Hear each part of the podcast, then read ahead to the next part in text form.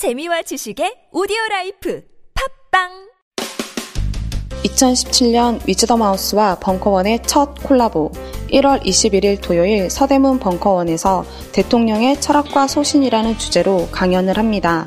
노무현 전 대통령의 모든 말하기를 함께한 윤태영 전 대변인을 통해 대통령의 철학과 소신에 대해 이야기하는 시간입니다. 새 시대를 건설할 민주공화국 시민들의 많은 참여 부탁드립니다. 지금 벙커원 홈페이지에서 신청하세요. 엄마, 나 가게 안 하고 싶은데. 너 너 너 가게 해봤니? 너 음식 만들어봤니? 인테리어는? 집기는? 일할 사람은? 운영은? 가게 자리는? 세금은? 너 돈이 있니? 나는 요술램프 몬스터 셰프다. 네가 원하는 모든 것을 들어주마. 맛집의 맛을 똑같이 만들어줄 수 있어요? 맛뿐만 아니라 돈과 청음의 모든 비법을 알려주겠노라. 야하! 이젠 걱정 고민 끝. 네이버 검색창에 몬스터 셰프라고 쳐주세요. 상담 문의 02-458-8838 몬스터 셰프. 야, 이 부장! 네가 부장이면 땅이야? 뭐, 뭐, 뭐, 뭐? 저 인간 저거 저, 쟤 오늘도 술술 풀리고 안 먹고 회수 갔냐? 내일도 시체 상태로 출근하겠구만. 아, 아유. 고려 생활 건강 술술 풀리고 음주전 한포가 당신을 지켜드립니다. 특허받은 천연 유래 성분 숙취 해소제 술술 풀리고를 은하계 최저가로 딴지마켓에서 만나보세요. 고민을 넣어주는 친구 쇼한 침대 슈행 침대가 고민을 들어준다고? 편안한 저자리의 친구 쇼한 침대 그렇게 편안하니? 머리부터 발끝까지 너무나 포근한 느낌 오늘부터 내 친구 쇼행 침대 어디에 있다고? 딴지마켓에 있네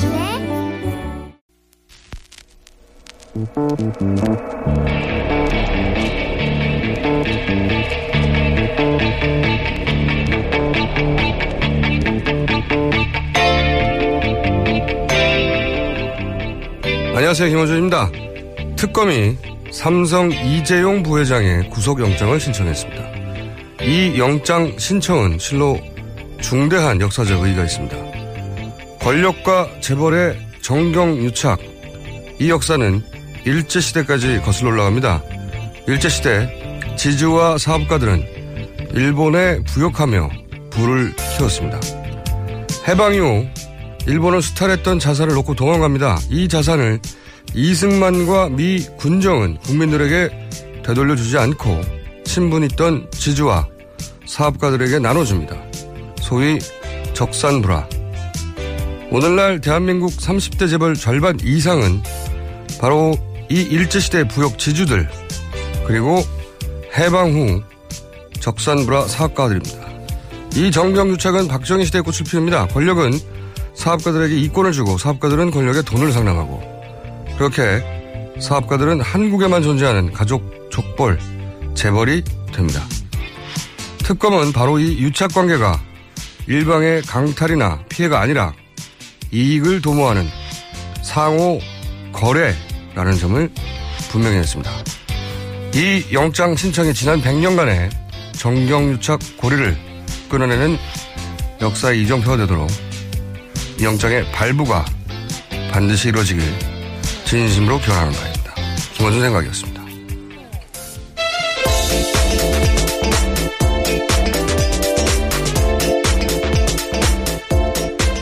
오늘도 시사인의 김은지입니다. 목소리 굉장히 힘이 차네요. 아, 화요일이니까요. 제가 돌아와서 그렇겠죠. 아, 예, 예. 그 말이 빠졌네요. 첫 뉴스는요? 예, 그 박영수 특별검사팀이요 어제 이재용 삼성전자 부회장에 대해서 사전 구속영장을 청구했습니다. 이 혐의는 세 가지인데요. 뇌물공여, 횡령, 위증입니다. 이 특검팀은요, 430억 원의 뇌물 중에서 제3자 뇌물 제공과 일반 뇌물 수수 이렇게 나눠져 있다라고 밝혔는데요. 지금까지는 제3자 뇌물 제공이 주로 집중됐었는데 이 최순실 씨와 박 대통령이 이 공모 관계라는 점을 강조하면서 뇌물 수수도 이 들어가게 된 거죠. 3자 뇌물이라는 건 어, 공무원한테 어, 뇌물을 주게 만들었다는 거죠. 예. 네. 그런데 뇌물 수수라는 건 그 받은 공무원과 어 그러니까 돈을 받은 사람하고 뇌물을 주라고 한 사람하고 같은 경제적 관계가 같다. 결국은 경제적 공동체자 이렇게 박 대통령과 최순실 씨가 네, 그렇죠. 예, 물질적으로는 가족이라는 표현도 한번 등장을 했어요. 물질적 가족. 예. 어, 그러면서 이제 특검이 이런 표현도 썼어요. 국, 어, 국가 경제보다 정의가 우선이다.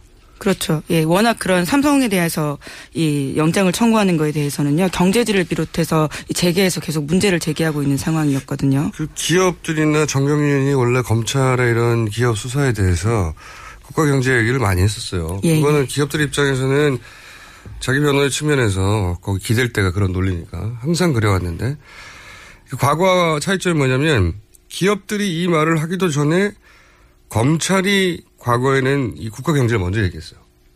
보통. 그러면서 이제 재벌들 회장들을 봐줬거든요. 근데 이번에는 검찰이 정의가 우선이다. 이런 말을 한 검찰은 처음입니다. 특검 화이팅 한번 외쳐주고. 이런 특검이 또 나올 수 있을지 모르겠어요. 네. 굉장히 잘하고 있습니다. 속도도 대단하고. 박수를 보냅니다. 예. 떡도 어떻게 보낼까 생각 중입니다. 예, 대치동 대치 빌딩입니다. 자, 다음 뉴스는요? 예, 그와 관련한 뉴스인데요. 이 박 대통령과 최순실 씨가 이른바 경제적 공동체라는 의혹을 뒷받침하는 보- 또 다른 보도입니다. 이번에는 사저 의혹과 관련된 건데요. 이 강원도 평창군에 위치한 최순실 씨 소유의 토지에서 이 여기에 대통령 사저를 지으려고 한 정황이 드러났다라는 JTBC 보도입니다. 이것도 이제 경제적 공동체, 공동체 를 의미하는 거죠. 그러니까 공무원이 돈을 직접 받은 게 아니라 제3자에게 돈을 받도록 한 게 제3자 뇌물죄인데 근데 그 제3자가 돈을 받도록 한 공무원하고 이해를 같이 한다. 그럼 바로 뇌물죄가 적용될 수 있는 거죠. 예. 이번에 박근혜 대통령에게 특검이 뇌물죄를 직접 적용할 수도 있는 단추가 되는 구속영장 신청이 이제 어, 이재용 부회장의 구속영장 신청인데 이것도 역시 이제 최순실 씨 땅에 대통령 사저를 왜 짓냐 이거죠. 예, 그렇죠. 네, 둘이 이익을 공유하는 게 아니냐. 최순실 씨 개인 소유의 어, 땅인데 거기다가 이제 박근혜 대통령 퇴임 이후에 사저를 지으려고 했다는 계획의 일부가 드러난 거죠. 예. 그래서 결국은 이제 한 주머니다 이런 뜻이죠. 예. 이런 식의 정황들을 특검이 굉장히 많이 보유했다는 거죠. 예, 또 다른 정황도 있습니다. 이번에는 미르와 K스포츠 재단을 통합해서요. 이 지주회사 성격의 새로운 조직을 최순실 씨가 만들려고 했다라는 의혹도 불거진 건데요.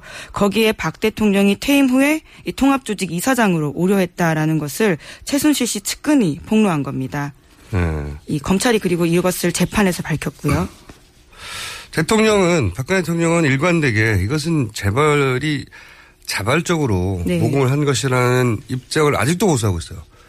헌재에서 박근혜 대통령의 변호인단은 이것은 이제 재벌들이 자발적으로 모은 것이 국가 경제를 위해서 혹은 스포츠 진흥, 문화 융성. 융성을 예. 위해서 한 것이지 어, 누군가 이익을 몰아주기 위해서 한 게 아니다라고 하는데 그런데 이 재단을 통합해서 지주회사를 세우는 계획을 왜 최순실 씨가 하고 있냐고요. 말이 안 되잖아요. 예. 그, 만약에 이런 계획을 세운다면 재벌들이 이 계획을 세우고 있어야 되죠. 예, 혹은 정경련이나요? 예. 정경련이 세워서 정경련의 누군가가 여기에 회장이 된다면 모르겠는데 최순실 씨가 기획을 해서 거기에 박근혜 대통령이 퇴임 이후에 이 세상에 오라고 했다. 이건 이제 결국은 이 재단이 나중에 은퇴 이후에 대통령의 어, 재단 사회물 이라고 하는 정황에 대한 폭로들이 있었지 않습니까? 예, 네. 그렇죠. 그 K스포츠 재단에 있었던 노 부장, 노선일 부장이나 고영태 씨나 아니면 박헌영 과장이나 예. 네, 그런 정황들에 대해서 얘기했는데 그- 보다 구체적인 게 나온 거죠. 예. 예, 아예 문건이 나온 겁니다. 이런 식의 통합회사를 만들려고 한. 예, 그리고 그 문건에 의하면은 지주회사 이름도 나온 거죠. 인투리스. 예, 그렇습니다. 원래 후보는요, 위드블루, 세온블루 뭐 이런 것도 있었다라고 합니다. 그러니까 이제 경제적 공동체라는 얘기를 하는 거죠. 박근혜 대통령이 돈을 모아주고 이 구도에 의하면 최순실은 기획을 해서 결국은 박근혜 대통령이 거기 이사장으로 오고 하는 계획에 어 설계도가 나온 거죠. 이름도 나오고 뭐 이런 걸 이거 이것뿐만 아니라 여러 가지가 나온 것 같은데 이런 걸 모아서 어 이 박근혜 대통령과 최순실 씨가 경제적 공동체다라고 하는 결론에 이르게 된 거죠. 예. 만약에 이재용 부회장이 실제 구속영장이 떨어진다. 예. 발부된다. 아마 오늘 밤 12시나 뭐, 이 정도 되겠죠? 네, 수요일 날 실질 심사를 하기 때문에요. 뭐 수요일 자정 목요일 보통 넘어가는 그렇죠. 그 정도일 네. 겁니다. 12시 한 새벽 예, 2시 예. 그 사이에. 왜 이 시간에 나오냐면 이제 고심의 흔적. 금방 나오는 것도 있는데 이런 것들은 꼭 새벽에 나와요. 예. 고심의 흔적. 그래서 만약 영장이 떨어진다.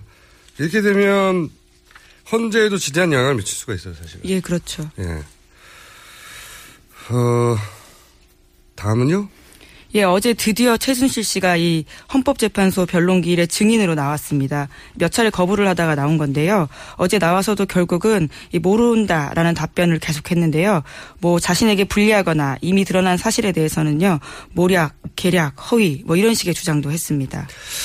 이게 이제 일반적인 피의자 태도가 아니거든요. 왜냐면은 명백하게 밝혀진 사안들도 많거든요. 예, 그렇습니다. 관련 어, 증인들, 뭐, 김종훈 전 차관이나. 예, 차은택 씨 같은 차은택. 씨나. 예. 부인할 수 없을 정도의 뭐, 태블릿도 그렇고, 명백한 증언, 증언이나 증거들이 있는데, 이런 것들을 전면 부인하는 거는 형사 재판에서는 굉장히 불리해요. 네. 형량에서도 불리하고. 근데 이게, 일- 그러니까, 인정할 건 인정하고, 어떤 부분은 자기한테 불리한 아주 치명적인 부분을 부인하거나 기억나지 않는다고 해야 되는데, 전면적으로 부인하는 건 일반적인 피의자의 태도가 아니에요. 네, 전혀. 그렇죠. 예. 이거 이렇게 해서는 형사재판에서는 형량에 더 불리하게 적용을 받는데 반성하지 않는 태도 뭐 그렇죠. 이런 것들이죠. 예. 이거는 결국은 최순실 씨의 변호인이 설득하는데 성공한 것 같아요. 대통령이 살아야 너도 산다. 이런 거 인정해가지고 뭐 형량 6개월 1년 빠지는 게 중요하지 않다. 그런 설득에 성공한 것 같고 이 태도는 오로지 대통령을 위한 태도지 본인의 본인을 위한 태도가 아니에요. 근데 이제 그게 결국은 자기를 위한 태도라고 설득에 성공한 게 아니겠는가. 네, 이건 일반적인 태도가 아닙니다. 전혀. 매우 이상한 태도죠. 예. 최준실 씨가 막무가내다라기보다는 어, 철저하게 대통령을 위한 진술을 하고 있다. 그거는 그게 본인한테 유리하다고 판단해서고 그런 설득에 성공한 것 같아요.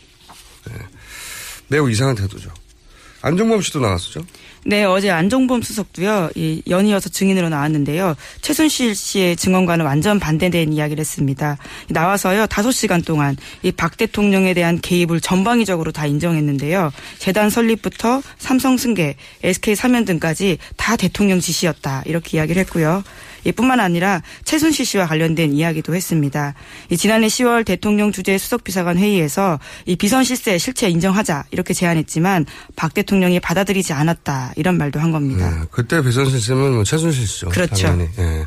그러니까 최순실 씨를 당시 청와대 수석들이 다 알고 있었다는 얘기죠. 그 예. 수석회에서 그렇게 얘기했다는 것은. 그러니까 안전 수석도 지금까지 거짓말을 해왔던 것들이죠. 몰랐다고 몰랐다라고 예. 했으니까요.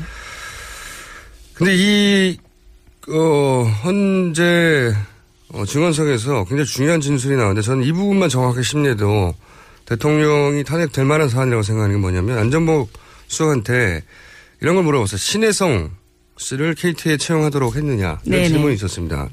이 질문 굉장히 중요한 질문인데 예, 언론들에서 이 중요성을 놓치고 지나갔어요. 이 질문이 왜 중요하냐면 박근혜 대통령이 신혜성 이라는 이름을 특정해서 KT에 채용하라. 예, 공소장에 나오죠. 네. 예. 라고 한 적이 있느냐 그랬더니 한 적이 있다고 그랬거든요.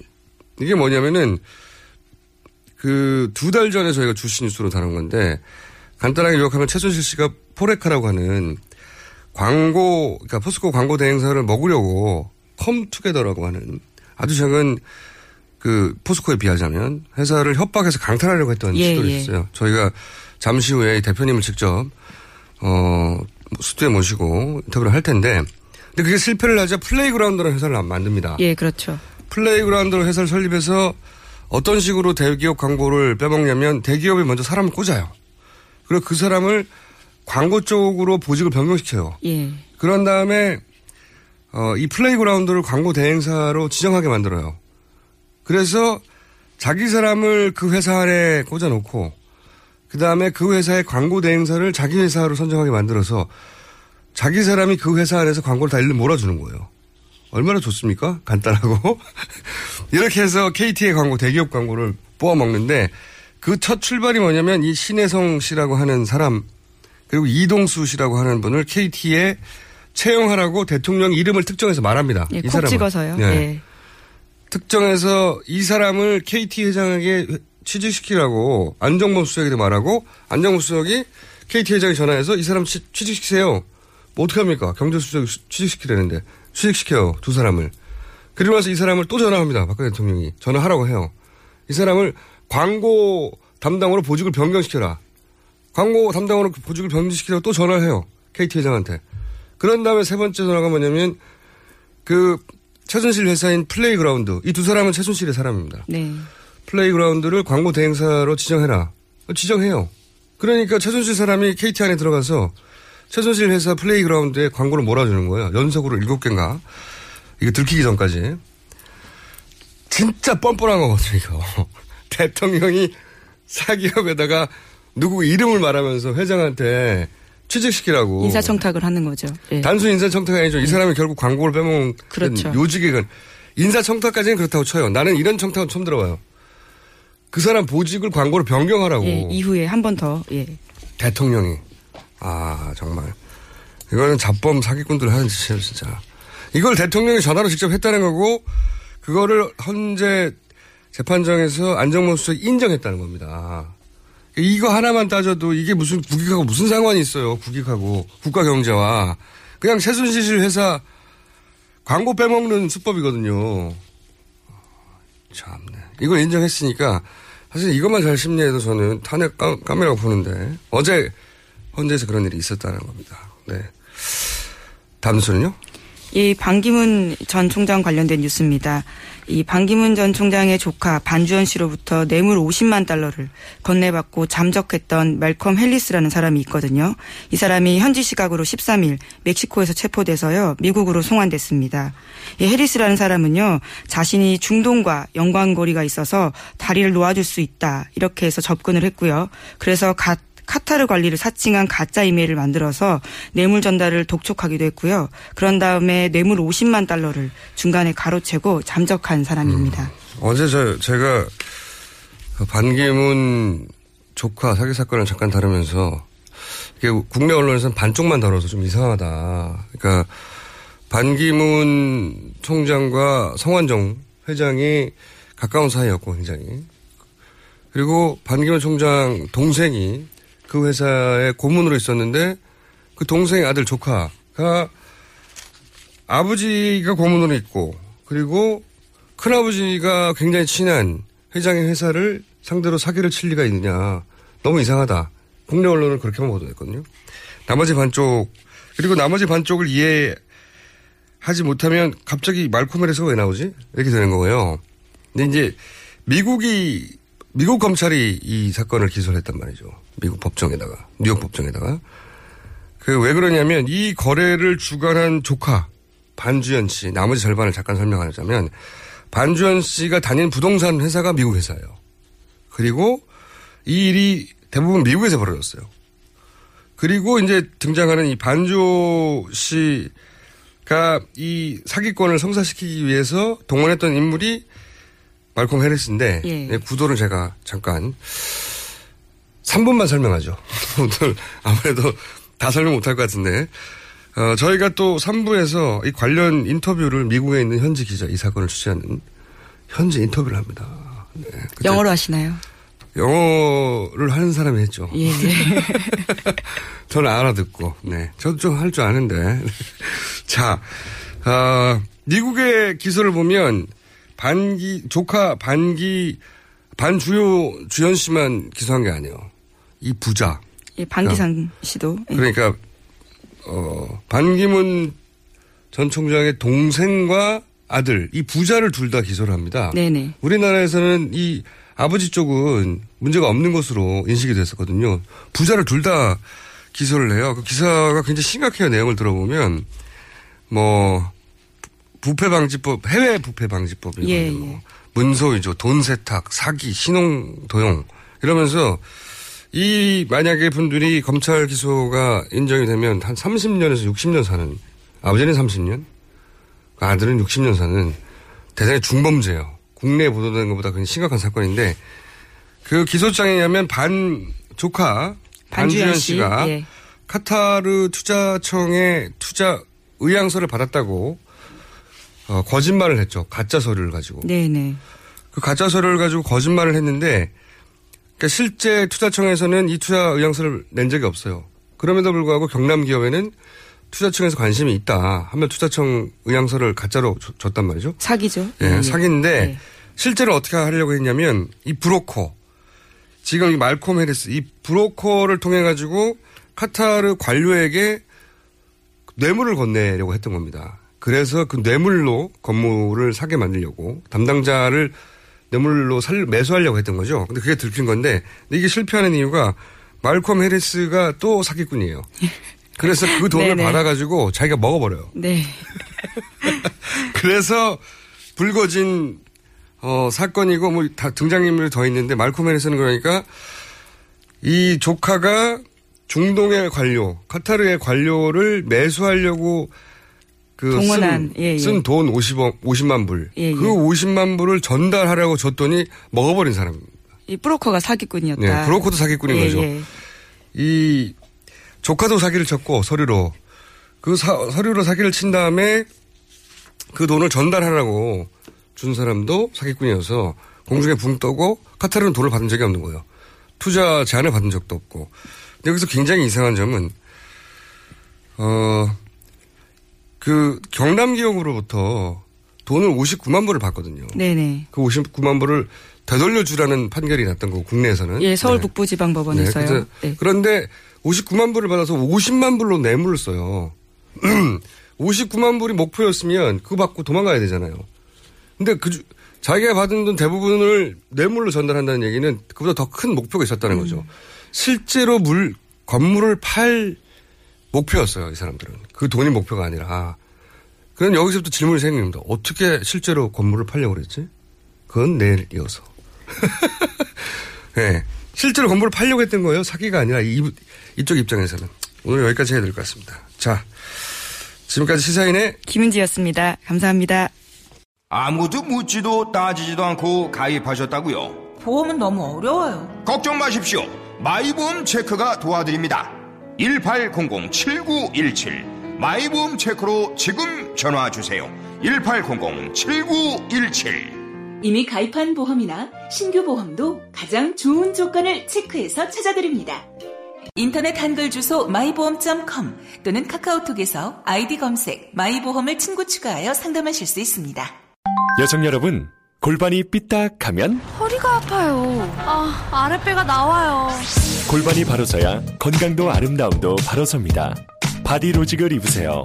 토크밴드의 입체적인 탄력이 틀어진 골반을 바로잡습니다. 간편하고 확실한 골반 교정 타이즈. 바디로직. 삐딱한 남성 골반에도 역시 바디로직. 바디로직의 효과를 못 느끼셨다면 100% 환불해드립니다. 자세한 환불 조건은 홈페이지를 참조하세요. 굶고 뛰고 땀 빼고 다 해봤다. 그래봐야 소용없었다. 다이어트는 결국 먹는 게 문제다! 동결건조 채소와 동물, 단백질, 그리고 효소와 비타민, 미네랄로 만든 다이어트 전용 그린 스무디로 하루 한두 끼만 바꿔 드세요. 검색창에서 비타샵을 검색해 주세요.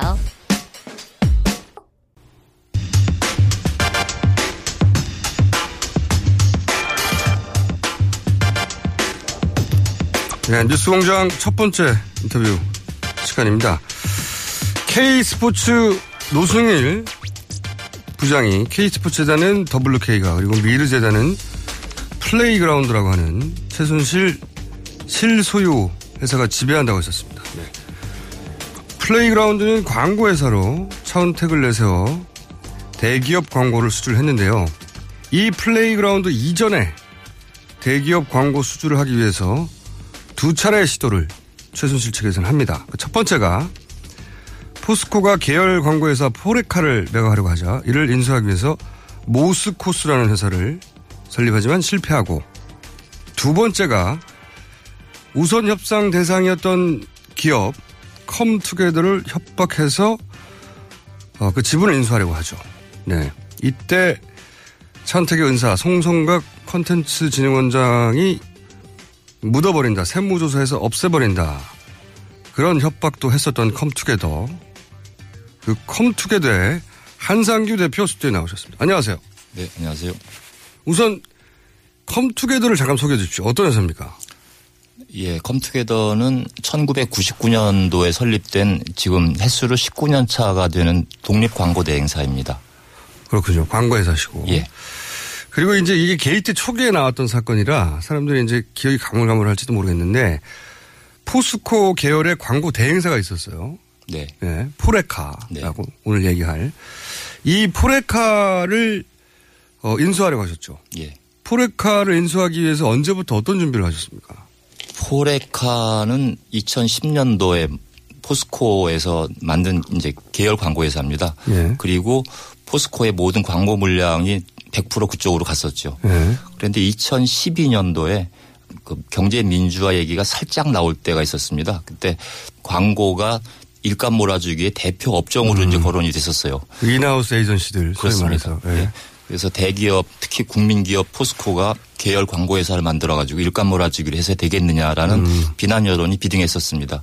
그래서 이제 제일 먼저 포스코가 계열 사 매각을 하겠다라고 이제 발표를 했고 그래서 2012년도에 1차 매각이 나왔는데 그때 저희가 응찰을 해서 우선 협상 대상자가 된 적이 있었습니다. 이미 2012년도에. 네네. 네. 저희하고 또 다른 외국계 회사하고 두 군데가 우선 협상 대상자가 됐다가 뭐 다른 이유로 이제 매각이 취소가 됐었습니다. 그 그러다가 2년 다시? 그러다가 다시 2년 후에 어 2차 매각이 나온 게2014 2014년도 11월이었습니다. 그렇군요. 근데 그때는 매각 조건이 대기업 계열 광고 회사가 아니면 살 수 없는 그런 전년도 어 취급고 500억 이상인 회사 음. 단 2012년도 1차 매각 때 우선 협상 대상자가 됐던 데만 예외 뭐 이런 조건이라서 음. 중소기업인 저희가 유일하게 들어갈 수 있었고 다른 대기업들하고만 경쟁하는 그런 구도였습니다. 최종적으로는 컴투게더가 이제 협상 대상자가 됐지만 예. 소위 이 최순실 측에 그때는 최순실인지 몰라, 모르셨겠지만 협박이 시작된 건 그 이전부터 시작이 된 거고 예, 예. 이게 언제부터 어떻게 시작됐나요?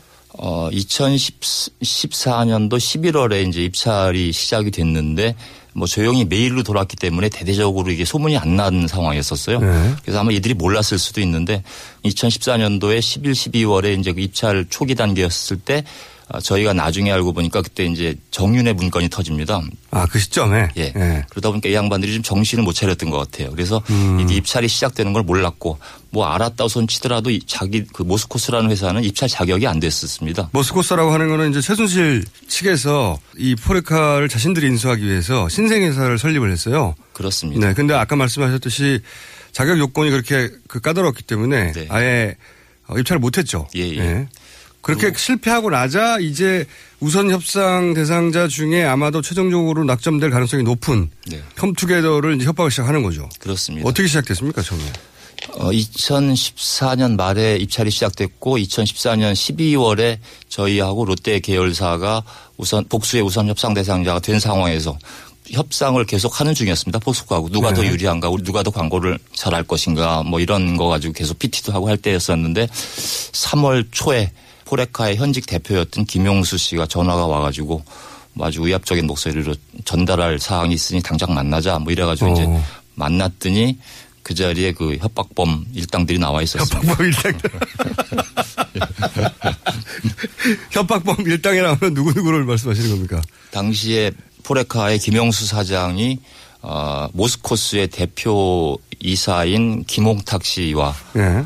모스코스의 이사였던 김경태 씨 네. 이렇게 두 명을 대동하고 아. 셋이 나타났었습니다. 그때까지만 해도 모스코스와 최준실 씨의 연관성은 모르셨을 테고 몰랐습니다. 아, 인수하려다가 실패한 회- 사장들이 나왔구나 예, 이렇게 예. 생각하셨겠죠. 네, 그렇습니다.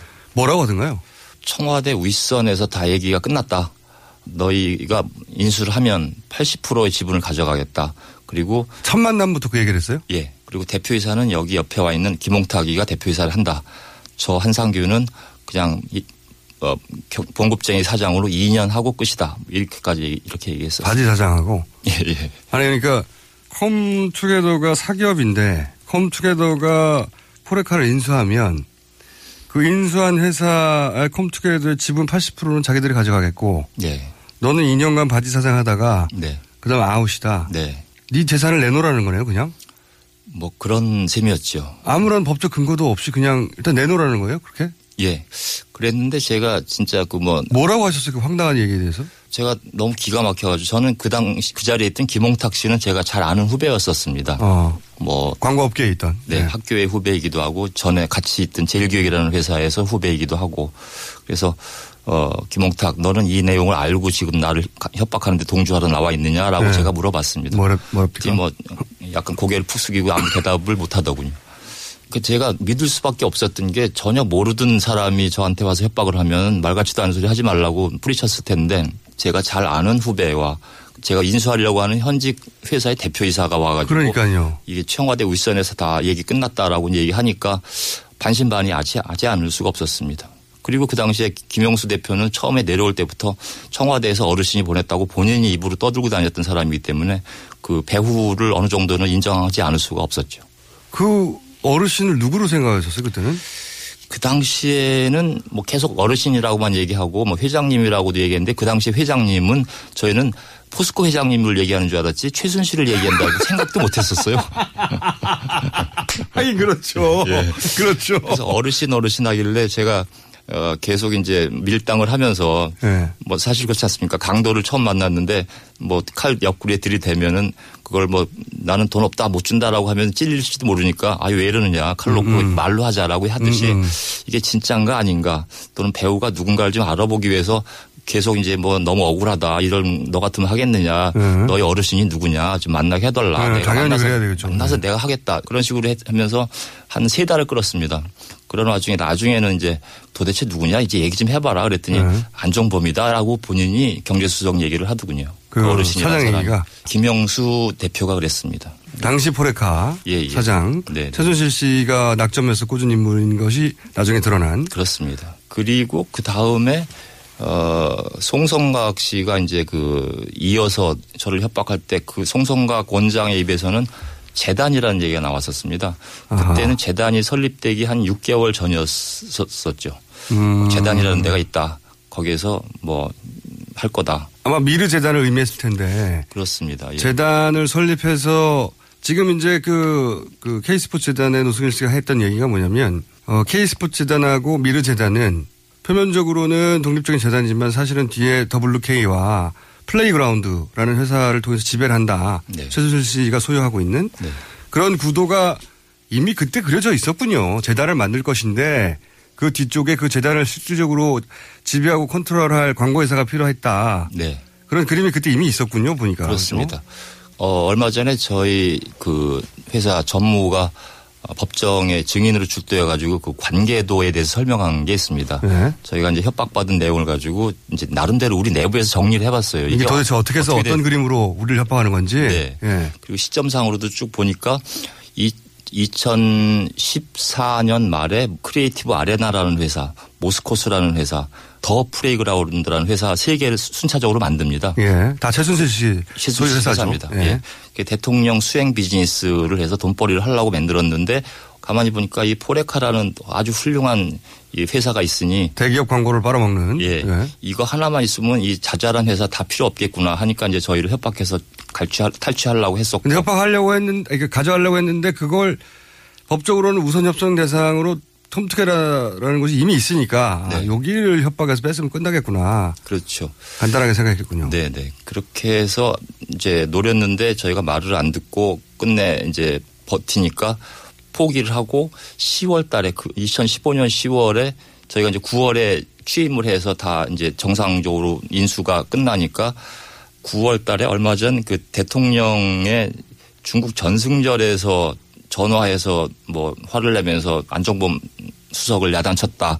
원상복구 시키라 포레카를 했다는 얘기가 나오는데 그거는 맞아요. 그 보도됐어요. 네. 아, 그러니까 그때 네. 중국에게 방중을 했을 때 박근혜 대통령이 네. 안정범 수석한테 전화를 해가지고 포레카 그거 제대로 하라고 네, 라고 했던 게 최근에 보도가 됐는데 네. 그 9월이 말하자면 인수가 완료되는 시점이었군요. 그렇습니다. 저희가 아. 6월 11일 날 10%의 계약금을 내고 단독 우선 협상 대- 대상자 자격으로 인수 계약을 했고 그다음에 8월 말일 날 잔금을 다 납부를 하고 이사회와 주주총회를 거쳐서 저희가 다 모든 서류와 이제 그 경영권을 인수하게 됩니다. 아하. 그리고 9월 1일 날 뭐 플래카드도 걸고 대대적으로 전 사원이 모인 자리에서 취임식도 하고 그런 이후였는데 9월 달에 박 대통령께서 전화를 하셔가지고 이거 원상복구 시켜라 라고 야단을 치셨다고 합니다. 그 아시다시피 미국과 중국 사이의 그 전승절이라는 어마어마한 외교 행사 참석하셨던 그 바쁘신 대통령 각하께서 그 전화를 하셨다는 말씀. 컴투게더라고 하는 중소기업의 그 양반들은 말이죠. 그 자기 이익이 진짜 꼼꼼해요. 자기 이익이 엄청나게 꼼꼼한데 그리고 예. 어, 9월 달에 그런 이제 말씀이 있으셨는데도 불구하고 저희가 계속 인수가 이제 뭐 번복이 안 되니까 10월 초에 플레이그라운드 커뮤니케이션스라는 회사를 만듭니다. 그렇죠. 그들이 이제 요 광고 시장을 자기들이 먹고 네. 하는 구조를 짜다가 실패하자 플레이어들을 직접 만들죠 광고 회사를. 그렇습니다. 예. 플레이그라운드는 두 개가 있습니다. 네. 연초에 만들었던 더 플레이그라운드라는 예. 회사는 이벤트 회사입니다. 행사 예. 진행하는 회사. 그다음에 10월 달에 만든 플레이그라운드 커뮤니케이션스는 포레카와 비슷한 광고 대행사입니다. 그렇죠. KT 광고 대행사가 됩니다. 그렇습니다. 이것도 굉장히 재밌는 게 네. 포레카를 인수했으면 했을 일들을 네. 이 플레이그라운드 커뮤니케이션스를 가지고 해요. 근데 뭘 했냐면은 보면 박근혜 대통령이 그 두 사람을 KT에 취직을 시키라고 안종범한테 지시를 하죠. 안종범 수석이 결국은 KT 회장한테 그 두 사람을 취직을 시킵니다. 그리고 나서 그 두 사람을 보직을 바꾸라고 그래 광고 담당으로. 예. 역시 박근혜 대통령이 안종범 수석을 통해서 KT 회장한테 말하고 그래서 보직이 바뀌어요. 네. 그런 다음에 이 플레이그라운드 커뮤니케이션스를 세운 다음에 이 회사가 자격이 안 되는데 네. 규정을 바꿔서 KT의 광고 대행사가 되도록 만들라고 지시를 하죠. 네. 박근혜 대통령 역시 안종범 수석을 통해서 네. 결국은 그 KT의 광고 담당자가 최순실이 꽂은 사람이 되고 네. 최순실이 만든 회사가 광고 대행사가 됩니다. 그렇습니다. 그래서 광고를 쭉쭉 빨아먹죠. 그거를 포레카가 자기들 손에 들어왔으면 그 포레카라고 했을 텐데 포레- 포레카로 네. 안 되니까 그렇게 옮겨간 거죠. 근데 지금 자기들 이익이 걸린 그리고 자기들이 보기에는 손목을 살짝 비틀기만 하면 항복할 것 같은 그런 작은 회사, 대기업도 아니고 말이죠. 대기업들도 돈 이렇게 많이 뜯어냈는데 보면 작은 회사 이거 금방 될 거라고 생각하고 덤볐을 거란 말이죠. 전화 몇 번 하고 그치지 않았을 것 같은데 미팅했을 때 내놓으시죠. 이 얘기를 그치지 않았을 것 같은데 두 가지입니다. 네. 다른 종류의 협박도 있지 않았냐. 그리고 그걸 어떻게 끝까지 버텼냐. 그 협박과 회유를 받는 동안에 단 한 번도 그들의 요구를 들어줄 생각은 없었습니다. 뭐 중간에 마음이 바뀌거나 그러지도 않았었습니다. 저희가 뭐 여러 가지 얘기를 들었어요. 뭐 지난주에 조치가 들어가려고 했는데 그걸 막았다. 컴투게더까지도 망하게 하겠다. 뭐 세무조사를 하겠다. 네. 뭐 등등의 여러 가지 일신상의 위해를 가할 것 같은 얘기까지도 뭐 이렇게 나와서 일신상의 위에요. 위험한 거는 형이 다칠 수가 있다. 뭐 이런 식으로 이제 뭐 형을 뭐그 송성각 원장은 저를 이제 형이라고 칭했기 때문에 어, 어. 예, 뭐 그런 아, 직접 그런 표현도 썼어요. 예 썼었습니다. 그런데 그럼 겁먹는데 보통 예. 겁나셨죠 실제. 어 많이 겁났죠. 뭐 그래서 그거 안 당해본 사람 모르거든요. 예. 뭐 그래서 그런 전화 또는 뭐, 대, 뭐 만나기도 하고 전화도 오고 그런 것들이 수시로 또는 밤낮으로 오니까 저희 집사람이 이제 듣다 못해서 여보 그런 거 좀 혹시 모르니까 몇 개 녹음을 하면 어떻겠느냐라고 저한테 아, 처음에는 그런 녹취도 안 하셨군요. 예, 녹음 방법을 알려 줘서 그때부터 몇 건의 녹음을 했었습니다.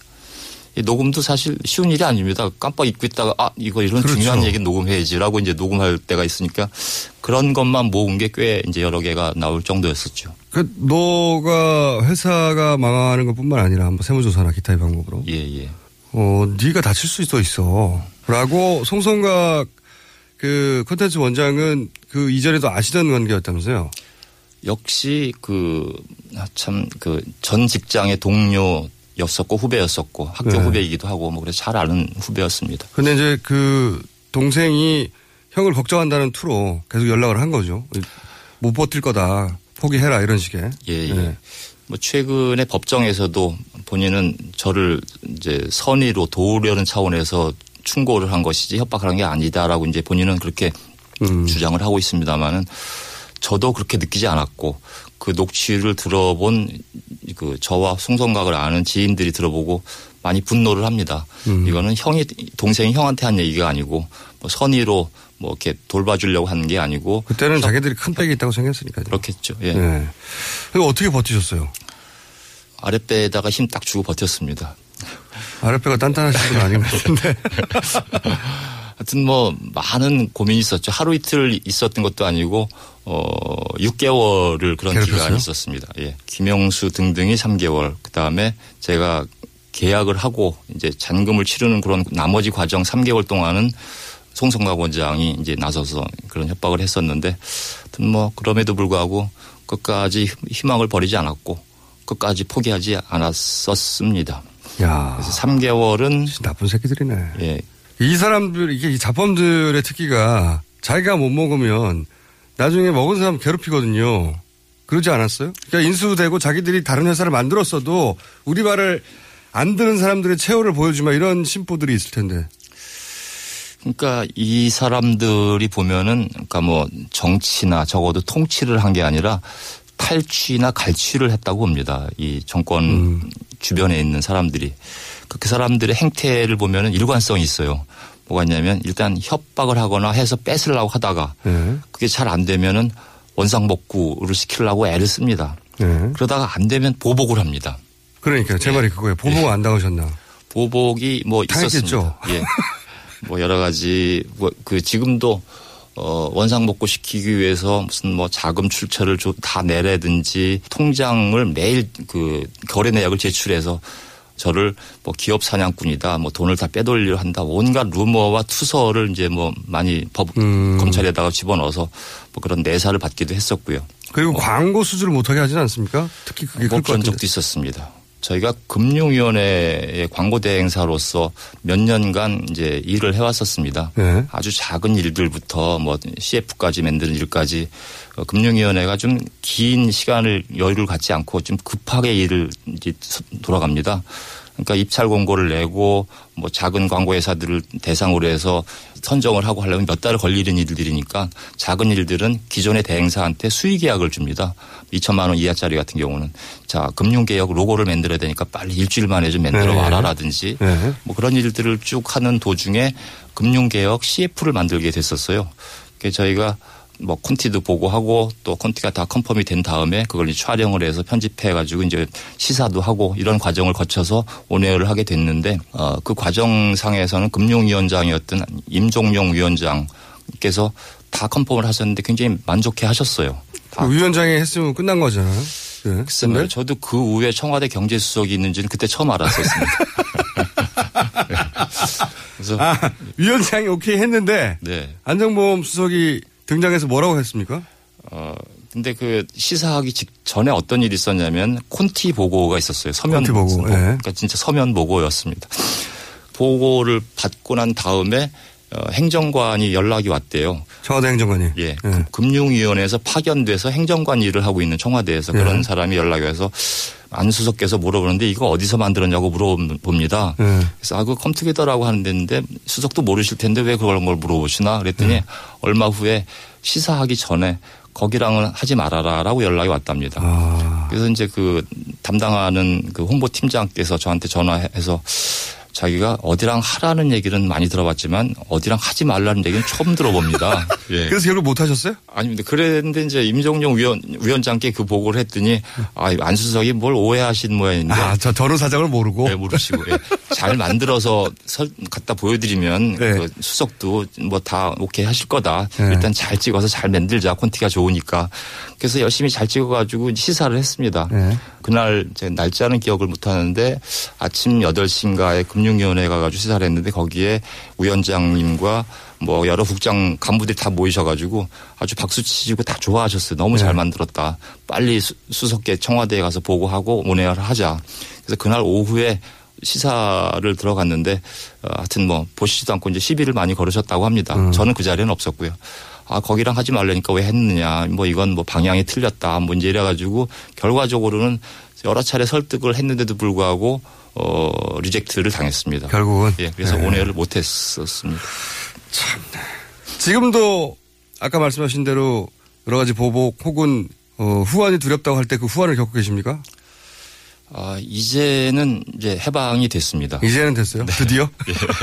최순실 게이트가 터지고 나서 해방이 되셨군요. 그렇습니다. 저는 사실 그들이 아무한테도 얘기하면 안 된다. 얘기하면 큰일 난다라고 이제 입단속을 하고 보안 유지를 당부를 했기 때문에. 아, 협박을 하면서도? 하면서도, 예. 어. 절대로 뭐 직원들한테도 얘기하면 안 된다. 뭐 이제 그런 걸 늘 철저히 단속을 했었습니다. 그래서 주변에다가도 얘기를 안 했고 그래서 이건 혼자서 묵고 갈 얘기고 제가 당할 만큼 당하고 끝을 내야 되겠다라고 주변에 오픈을 안 했었는데 이 하여튼 이런 질곡의 시간에서 영원히 헤어나지 못할 수도 있다고 생각을 했었어요. 오, 그러셨겠네요. 네. 이렇게 힘센 사람들은 정권이 바뀌어도 계속 그 힘을 발휘하고 그 힘에 비해서 컴투게더 같은 이런 그 작은 규모 회사들은 힘이 상대가 안 되지 않습니까? 그렇습니다. 그런 두려움이 있으셨겠네요. 예, 제가 그들한테 그런 얘기를 했어요. 어, 내가 만약에 이걸 오픈을 하고 반격을 했을 하면 어떻게 되느냐라고 라고 하니까 뭐 그건 뭐 말도 안 되는 얘기다 하고 지들이 이제 뭐 두꺼운 성벽이라는 이제 뉘앙스를 풍겼었고요. 박근혜 정권이 그 당시에 3년 남았는데 3년 지나서는 어떻게 할 거냐. 네. 3년이면 이제 이 정권이 끝나는데 예, 그랬더니 예. 그들이 재단이라는 게 있는데 우리가 수십 년 해먹을 거다라고 저한테 그 당시에 얘기했었어요. 아, 중요한 증언을 들으셨네. 저는 그때 이게 재단이 무슨 얘기인지 얘들이 무슨 생각으로 수십 년을 이 정권을 유지하겠다는 뜻인지 그 말을 한 사람은? 송성각 원장이었었습니다. 재단이 있는데 그 재단을 통해 수십 년 해먹을 거다. 네. 그러니까 당신이 뭐 정권 끝났다고 해서 예. 그 문제 제기하고 그렇게 안 된다. 그렇습니다. 지금 이 얘기들은 전부 다 재단이 만들어지기도 전이고 예. 그리고 그 재단을 통해서 지금 이제 막 나오기 시작한 이야기. 그러니까 이게 나중에 박근혜 대통령 퇴임 이후에 거기에 취임했을 수도 있다는 얘기가 이제 조금씩 조금씩 나오는데 그 구도는 그 이전에 그려져 있었네요. 수십 년간 계좌를 통해서 해먹을 거라고. 그렇죠. 그러니까 지금서 이제 알게 되는 뭐 설마 설마 했던 일들이 이제 이제 사실로 알게 되고 그 이유를 알게 이유를 알게 되는데 지금 보면 이 게이트의 관계자들은 다 이미 사전에 우리가 재단을 만들어서 앞으로 음. 이런 정권 유지를 하는 그런 뭐 수단으로 삼자라고 음. 이미 모의가 됐던 게 아닌가 지금 와서 생각하니까 그렇습니다. 최근에 그 기사에 의하면은 최순실의 계획, 계획은 미르재단, K스포츠재단 총괄 지주회사의 회장님이다. 회- 될 맞습니다. 거다라고. 통합해가지고, 예, 예. 통합해서 회장님이 될 거라고 이제 그 문서가 공개가 됐는데 거기에 보면 이렇습니다. 인투리스라고 하는 회사를 차리겠다고 하죠. 그리고 회장으로 이제 취임을 그 하겠다. 통합 회사 이름을 인투리스로. 인투리스입니다. 예. 예.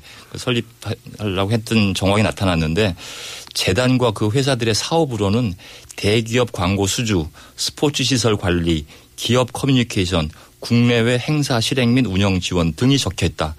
지금 덕키는 이 사업 수단들이 광고 회사면 모든 걸 다 할 수 있는 하나만 가지면 다 할수 음. 있는 사업들입니다.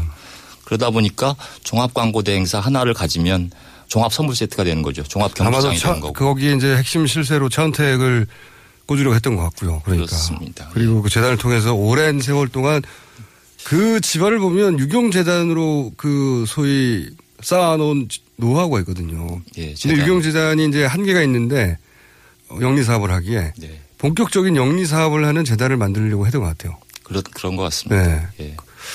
그래서 그걸로 자선만 만대 해먹으려고 하다가 제가 아주 그 그- 돌뿌리가 번째. 돼가지고 그 첫 번째 걸림돌이 되신 거죠. 글쎄 말입니다. 참. 용하게 버티셨네요, 진짜. 뭐 하여튼 그분들한테 상당히 제, 죄송할 따름입니다. 죄송할 따름.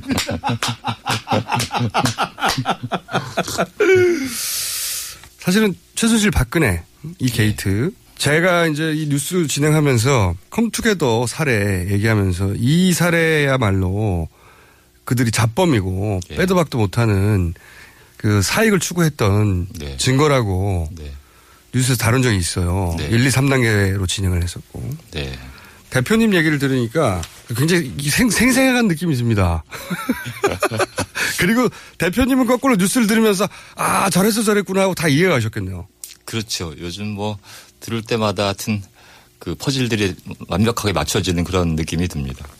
알겠습니다. 오늘 말씀 감사합니다. 지금까지 컴투게더의 한상규 대표였습니다. 네, 고맙습니다.